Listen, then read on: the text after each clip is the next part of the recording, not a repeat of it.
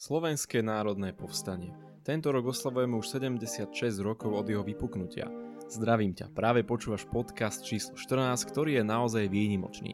V rámci projektu Digitálne povstanie 76 moje pozvanie prijal už 92-ročný partizán a účastník SMP Vladimír Strmeň. Povedal mi, čo všetko vo vojne zažil, na čo nikdy nezabudne a ako vyzeral život partizána vo vojne.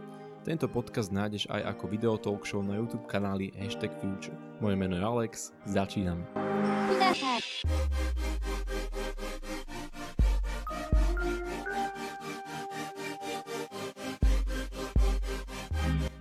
Pán Strmen, vítajte, som veľmi rád, že ste prijal naše pozvanie už po tretíkrát opäť a že ste tu dnes s nami. Ďakujem, som rád, že vás môžem privítať znova u nás po roku, že ste nezabudli na nás starých partizánov a že ste poctili ma svoju návštevu. Vítajte. Pán Stromen, začnem možno tak trošku osobnejšou otázkou. Akú rolu hrá vo vašom živote Slovenské národné povstanie? Slovenské národné povstanie je najsvetl, najsvetlejšou kapitolou našich moderných dejín. Keby nebolo Slovenské národné povstanie, patrili by sme medzi národy, ktoré prehrali druhú svetovú vojnu. Ďalej musíme si uvedomiť, že keď vzniklo Slovenské národné povstanie a Slovenským národným povstaním sa urýchlil koniec druhej svetovej vojny a musíme si aj uvedomiť, že sme na to hrdí. Keď spomíname dejiny druhej svetovej vojny, že aj Slovenské národné povstanie zohralo tam patričnú svoju veľkú úlohu. Pán Strmeň, mali ste v tom čase informácie o tom, čo sa deje vo svete, že sa blíži vojna? Pred, pred započatím druhej svetovej vojny, 39 ako študenti sme dostali pocítiť, že sa blíži vojna. Tak boli, tak, boli také cvičenia, chodili plynové komory, autobusy, ktoré chodili do škôl a každá triedna učiteľka musela predviesť a naučiť všetkých študentov v triede, ako sa nasadzuje plynová maska a hodinu sme museli vydržať v tom plynovom autobuse. Ďalej bol cvičný nálet letecký, museli sme behnúť na školský dvor čelom k stene, aby to z lietadla vypadalo ako povešané prádlo. Ďalej boli náročné pochodové cvičenia. Tu sme chodili zima, leto až do Šalkovej, pešita a späť, aby sa utužila teda, aby sme mali kondíciu, áno. Ďalej na všetkých verejných budovách sa vyvešovali písmeno V, buď vápnom to natierali, alebo drevené, to bolo čo znamenalo ako víťazstvo, viete. Nočné pochody faklové sa poriadali, kde školy museli byť tiež zastúpené, čiže sa už pripravovalo na vojnu. No a v 39., keď začalo Nemecko vojnu s Polskom, nám predlžili prázdniny o týždeň, tak to bola tiež taká, viete, udalosť a sme videli, ako nemecké vojska prechádzajú cez naše mesto na Polsko. Tak sme pocítili prípravy na druhú svetovú vojnu. Vás zasiahlo povstanie v pomerne mladom veku. Koľko ste mali rokov? Keď začalo povstanie, tak eh, ja už som mal 17 rokov, 3 dní som mal 17 rokov, lebo som sa na, narodil 26. augusta a povstanie začalo 29.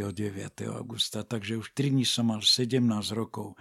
Bol som elevom, študentom druhého ročníka, práve som boli, sme boli na konci druhého ročníka vojenskej hudobnej školy a boli sme vo zvolenie pri pešiom pluku 3. Veliteľom pluku bol plukovník Mikuláš Markus, ktorého potom v 44. nahradil generál Michal Širica. Keď začalo Slovenské národné povstanie, bolo vyhlásený letecký poplach. Všetci sme museli opustiť priestory kasáreň a na lúčke pred kasárňami nás zoradili podľa jednotlivých útvarov. Prišiel veliteľ posádky a povedal nám, vojaci, začalo povstanie, ideme bojovať. Tak hneď vydal rozkazy, ktorá zložka, na ktorý front, no a pluková hudba, obrazná kasáreň, hliadkovanie po meste a pochovanie mŕtvych vojakov. No a keďže nás bolo 12 elevov, študentov, hovorí chlapci, čo s vami, zoberete si podľavú pazuchu učivo, etidy, podpravu nástroj, tu máte trvalé dovolenky, keď vojna skončí, budete robiť diferenciálne skúšky, aby, aby sa vám ročník započítal. No tak e, s radosťou sme, pravda, zali dovolenky a ideme sa domov k mamám učiť. Ja keď som prišiel domov na Staré hory os, e, osada Richtárová, tak v našom rodičovskom dome bol partizánsky štáb a ty na mňa hneď, na čo ti je trúba, vintovka, flinta ti treba, ide s nama bojovať. A už som bol partizán. No, tak som robil spojku medzi štábmi Richtárova, Jelenec, Turecka, Špania dolina, Piesky a tak asi na štvrtý deň ma poslali z Depešov na Španiu dolinu. Keď som prišiel na Španiu dolinu, mal som šťastie, akorát službu mal nadporučík Sitár, čo slúžil vo zvolení a poznal ma. A ten skoro oči na mňa vyvalil, čo ty tu hľadáš, ty si mal byť na dovolenke, ty sa mal doma učiť. Hovorím, no tak som partizán a priniesol som depešu, posaď sa tak išiel na štáb, kde veliteľmi boli, veliteľmi na Španej doline partizánskej jednotky boli kapitán Jozef Prístach a kapitán Jan Morvaj. To boli velitelia partizánskej jednotky na Španej doline. Tak asi hodinu som čakal, keď vyšiel usmiatý a hovorí, no, tak počúvaj, v tomto dopise dávame odpoveď, ale tam sme aj napísali, že sme ťa zajali a že ostaneš tu s nama bojovať. Iný vojak odnesie depešu na váš štáb a ty dostaneš výcvik a budeš zaradený do jednotky Dolina na Španej doline. Tak, dostal som výcvik Výcvik sme robili na šachte nad Španiou dolinou. Dostal som výcvik ako strelec z ľahkého gulometu a minerský výcvik. Také strelecký výcvik spočíval v tom, odhad vzdialenosti, teraz strelba na pevné terče, pohyblivé terče, ano, jednotlivé dávky a takto, ano, v behu, strelba, strelba v rôznych polohách. No a zase streliva, ktoré sme ako mínery používali, bol Astralit 1, Astralit 2, želatína 1, želatína 2, ekrazit, roznetka, rozbuška, hej, bleskovica, anglická zápalnica, zápalka a už to išlo hore. Tak a ešte sme to museli tak podminovať, aby sme urobili čo najviac škody, učili nás, ako sa podminujú kolajnice, ako sa podminujú mosty, objekty, ano, ako treba toho, tej náloži dať, aby to padlo tak, ako si to my želáme. Potom jednotlivé odpálenie, potom na jeden úzol niekoľko odpálení, teda aby náloží, hej, podľa toho, akú dĺžku chceme podminovať. To všetko sme absolvovali za 14 dní. Potom to nás zaradili do jednotky, veliteľom čat, našej čaty bol Četár Majan, chlap od Štiavnice, tak z nás hneď aj zaradili do jednotky. Prišli nákladné auta na Španiu dolinu, na plac, na námestie a tam podľa jednotlivých čiach sme nastupovali a fasoval sa, fasovala sa munícia. Podľa toho, kto akú zbraň mal, tak fasoval takú muníciu. Kto mal pušku, tak do pušky, teda viac zásobníkov. Teraz kto samopal, aký samopal. A každý k tomu dva granáty. No ja keďže som mal gulomet, tak e, mi chlapci pomohli bedničky vyhodiť na korbu, hej. A ešte sme naskočili na korbu a na kabíne ľavú stranu som držal ja s gulometom a pravú môj kamarát samokrnáč z Malachova. Zodpovedali sme za životy partizánov, vojakov, ktorí boli na korbe. Pán Strmeň, aké hodnoty boli v tých časoch pre vás dôležité v živote? Takto, vtedy sme, no, ako 17-roční, sme boli povinní plniť povely našich veliteľov. No a nad nejakýma takýmato hodnotami, priznám sa vám, ja som ani vtedy nevedel, kto je veliteľom, teda Slovenského národného povstania, že je to generál Viez a generál Golian, to som vôbec nevedel. Ja som videl len našich dvoch veliteľov, ako som spomenul, kapitán Pristach, kapitán Morvaj, týchto dvoch a ostatné nebol čas na rozímanie, lebo viete, keď, sme, keď nás nasadili do pozície, do bojov, naša jednotka bojovala pri Veľkých Bieliciach, na Veľkom poli, pri Kremnici, ale najviac na Turci, pri turčianských tepliciach. Áno, naši mínery španodolinsky minovali aj Šturec nad Harmancom. To boli naši mínery, ktorí ho minovali.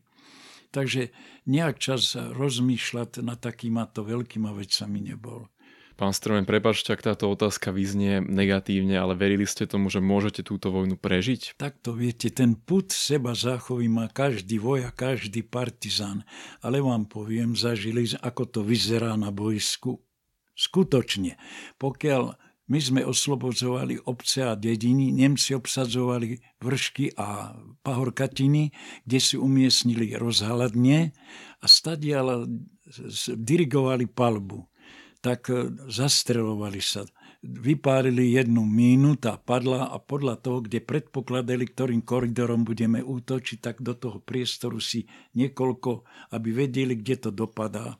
Nehali nás vojsť, áno, a spustili na nás palbu. No jasne, že hneď boli u nás aj mŕtve ranení. No a ten pocit, ten put seba záchovin už tak, viete, ako tam bolo dôležité využívať e, konfiguráciu terénu, využívať, lebo na zákopy nebol čas, že by sme sa boli, ale aspoň polnou lopatkou sme si nahrabali tých 30 cm e, šutru, hej, tej hliny, aby sme predsa aspoň prežili. Boli také momenty, že na, zo svednej čaty vyskočil četár a zakričal chlapci, na nich v tom padla mína, otrhla mu bradu a vedel, že do pár minút vykrváca, že zomrie. Napríklad premiesňovali sme si palebné postavenie a jeden z našej jednotky skočil na náš šlapnú mínu, otrhlo mu obidve nohy, kričal, prosil, zastrelte ma, mám hrozné bolesti. Alebo ako som spomenul, tento samokrnáč vlastným telom Gusta Krnáča kryl, taká palba bola. Alebo môj prvý pomocník u golometu, ako sme fasovali dva granáty, tak tá strela mu len trošku prestrihla plášť. Kabát. Keby milimeter, tak tie dva granáty explodujú a bol by sme všetci v tej zákope boli pobytí. Viete, Také boli momenty, že ráno sme nevedeli, koľky sa večera dožijeme a večer sme nevedeli, koľky sa ráno stretneme. Tak munícia, stravovanie a voda len v noci sa mohla prisúvať. Aj to, ak niečo tam hrkli, Nemci hneď vystrelili e, tieto na padákoch e, svetlice, bolo vidno ako vodne a hneď založili útok na naše pozície. Čiže útočili vodne v noci. Pán Strmen, na aký zážitok z vojny nikdy nezabudnete? Spomínam si napríklad, že keď sme bojovali na Turci, tak práve krídlo nám rob, útoku robila letecká škola z Banskej Bystrice. Chlapci nemali pozemný výcvik, to boli štvrtáci a asi o sile dvoch čiat boli, robili nám to práve krídlo, aj pancírový vlak, ten, čo vidíme vo zvolenie, ten nám tiež hodne pomáhal. No a ako som spomínal, Nemci nás nehali vojsť do takého koridoru a spustili na nás prchu. Takže títo chlapci, ktorí mali len letecí výcvik, nemali pozemný výcvik, tak hodne ich tam padlo. To je pre, pre, pre mňa taký najhroznejší zážitok, že nevedeli, nevedeli sa brániť.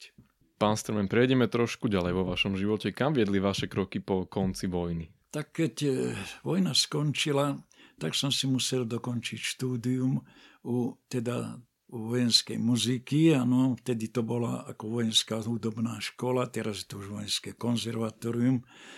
No a keď som skončil v 47., tak som sa nehal nahovoriť za kapelmajstra do železiarní do Podbrezovej, kde som teda išiel aj pracovať, aj robiť muziku.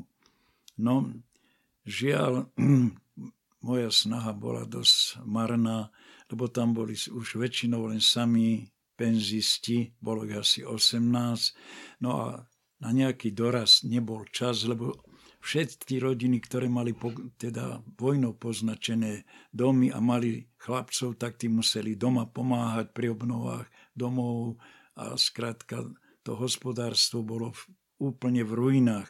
Veď všetky mosty boli vyhodené. Železničná trať medzi Zvolenom Breznom, tá bola absolútne všetky kolejnice na dvoch metroch boli e, roz, roz, rozostrelené, všetky tie podvaly železničné boli porezané a všetky telegrafné stĺpy boli teda z, z, z odpílené. No tak a priemysel začínal, viete, takmer z ničoho. Aj železiarne Podbrezova boli zničené na 90%, vojnou zničené. A čo nezničili, tak potom ešte fašisti odviezli strojné zariadenie, ano, ktoré potom niektoré z nich ešte na Morave našli vo vagónoch, hej, títo naši pracovníci železiarní z Podbrezovej. Tak som šiel pracovať do podbrezovských železiarní, kde som pracoval až do roku 1970. Čo pre vás znamená v súčasnosti byť hrdinom Slovenského národného povstania? Teší nás jedna vec, že aj keď tých, tých životov bolo neurekom veľa a padli naozaj dobrí vojaci, dobrí partizáni, ktorí naozaj nás viedli, mladých, aby nám boli vzorom. Jediné to nás teší, že 75 rokov žijeme v miery, že naozaj to, za tie idei, ktoré sme bojovali v Slovenskom národnom povstaní, sa teraz realizujú. Že ľudia môžu študovať, môžu sa vzdelávať, môžu cestovať.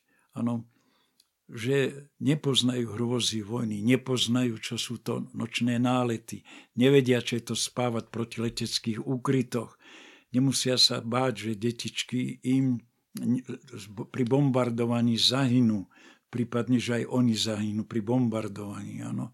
Takže takéto nepoz, nepoznajú hlas sirén. Tak to je pre mňa takou najväčšou metou, že žijeme v pokoji, miery a som veľmi rád, že sa tieto naše idei a sny splnili. A viete porovnať svet, ktorý je teraz so svetom počas vojny? Čo je pre vás takým najväčším šokom? Svet pred vojnou takto vyzeral. Chlapí a synovia dostávali povolávacie rozkazy na východný front, veľa z nich sa nevrátilo. Ostali vdovy a siroty a smutné spomienky po nich. Viete, na tých dedinkách tie pásiky roličiek na kravičkách orali, ťažko sa žilo a prídel potravín to bolo kilogram múky, kilogram cukru a nejaké zanedbateľné množstvo tuku na mesiac. Všetko išlo pre východný front. Chudoba bola. Z každého okna t- chudoba trčala, viete, takže nebolo to pán Boh vie čo. Dneska to nevieme prirovnať. Ešte dneska, keď spomínajú, že ako sa stálo v radoch na banány, alebo neviem, dneska už tvrdý rožok si nik nekúpi, hej, a vtedy by ho bol veru s radosťou zobrali ten tvrdý rožok. Chlebíka nebolo, ničoho nebolo. Viete, tak veľká bieda bola. Porovnaní s dneskajškom, tak e, to si snáď mladí ľudia nevedia predstaviť. Že ako ľudia vedeli prežiť v tej strašnej dobe. Pred vojnou a cez vojnu. Ale aj po vojne, kým sa zase všetko znormalizovalo. Pán Strmeň, otázka na záver. Pýtam sa vás to vždy, keď spolu natáčame. Ako bude podľa vás svet vyzerať o 30 rokov? Takto. Technika bude úžasne vpredu, čo teda predpokladám. A ľudia, ktorí o 30 rokov budú žiť, budú sa nám čudovať, ako sme mohli s takouto technikou, ako máme teraz žiť, už budú ďaleko vpredu. Dovolím si predstaviť aj povedať aj také predstavy, že možno sa už bude tak pracovať, že bude sa pracovať len 3 dní alebo 4 dní do týždňa. Ostatné dni budú na oddych a na vzdelávanie. Predpokladám, že bude sa čo doučovať, aby veda dobehla techniku. Tak som si to myslel, viete. Že v tej dobe už nejaké vojny žiadne nebudú, že prestanú konflikty a konečne ľudia dostanú rozum v 21. storočí a budú im hrozbou dve veľké svetové vojny, ktoré boli. Ľudia budú si môcť študovať, aby dobehli techniku, ktorá bude úžasne napredovať. Ďalej, čo sa týka životnej úrovne, predpokladám, že bude na vysokej úrovni a že nebude rozdielu medzi štátmi, ktoré už teraz sú, pravda, pred nami, ešte stále, ktoré ešte dobiehame tú ich ekonomiku. No a predpokladám, že také epidémie, ako ma nás teraz postihla, to už budú len minulo, teda minulosťou.